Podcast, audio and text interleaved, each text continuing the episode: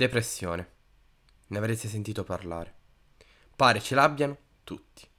Appena la vita non va esattamente come vogliamo, diciamo di sentirci depressi. Si è creato un immaginario romantico intorno alla depressione che voi neanche avete idea. Anzi, sì, certo che ce l'avete. Ma lasciate che vi dica, non c'è niente di romantico nell'essere depressi. Essere depressi non è figo e la depressione non è in alcun modo un sintomo di genialità o dell'essere sensibili. È all'opposto. Ti senti lontano, estraniato.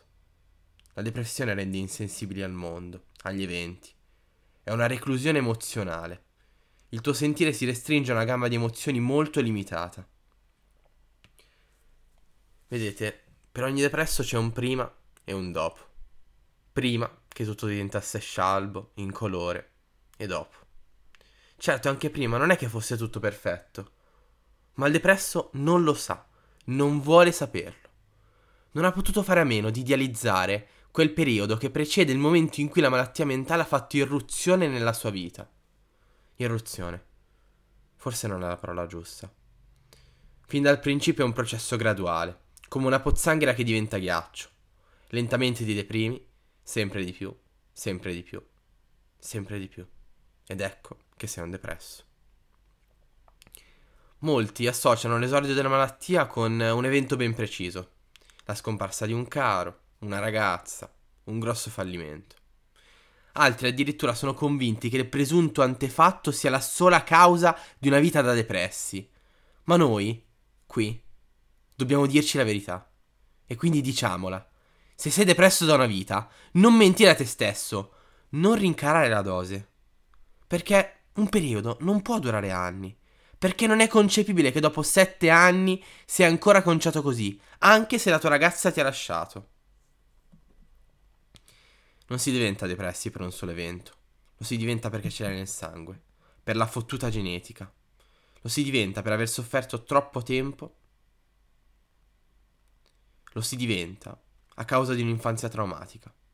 Da bambino non puoi difenderti. Se ne parlo è perché in qualche modo l'ho vissuto, direttamente o indirettamente. All'inizio sembra una tristezza continuativa, vaga e sciocca, assimilabile alla malinconia, e in quanto malinconia ti compiaci della tua tristezza, ci sguazzi.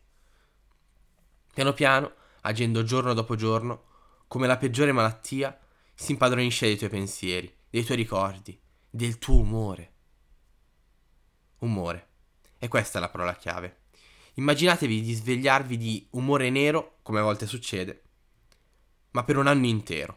Poi moltiplicate il vostro umore nero almeno per 5 ed ecco a voi il risultato. Umore è la parola chiave perché si tratta di un disturbo dell'umore. È l'umore che determina lo sguardo che abbiamo sul mondo è l'umore a dare un colore più o meno vivace ai nostri pensieri. Umore, umore e ancora umore. La depressione ti priva del diritto di essere di buon umore. Un tono dell'umore decente è il presupposto minimo per una vita ordinaria. È il requisito per poter ottenere un mutuo, una vita, una vita sentimentale sana, amici e perfino un lavoro. Ordinarietà, lo so, non è molto ma è abbastanza. Chi ambisce ad avere di più o è uno stupido o un ingrato. L'ordinarietà è molto di più rispetto a quanto il depresso riuscirà mai a ottenere. Certo, molti lavorano, ma puoi chiamarla ordinarietà se alla fine dell'orario di lavoro arrivi a casa completamente svuotato. Ditemi voi. La depressione ti svuota. Sei facile preda dell'ansia, della paranoia. Sei indifeso davanti ai tuoi pensieri li vedi attorcigliarsi, ossessionarti.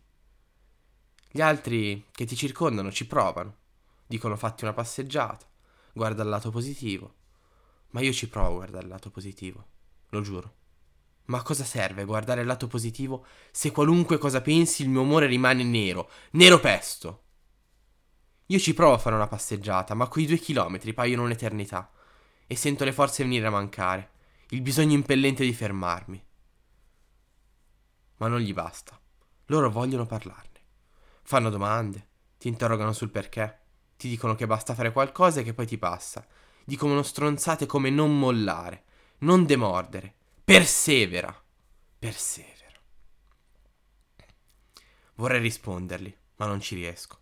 Le parole si fermano in gola, rischiano di soffocarmi. Non riesco a sentire i miei pensieri. Vorrei vomitargli addosso tutta la rabbia da falso incompreso. Ma mi ritrovo, per l'ennesima volta, a dire parole patetiche, dette e stradette. Vedete, il depresso ha bisogno di colmare il divario dell'incomunicabile, eppure non trova le parole, perfino le parole. Non ne ha la forza.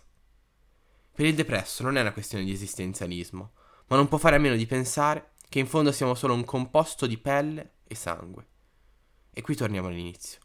Non c'è niente di romantico nell'essere depressi. Non è, un, non è un sintomo della sensibilità. Ma allora cosa vuol dire?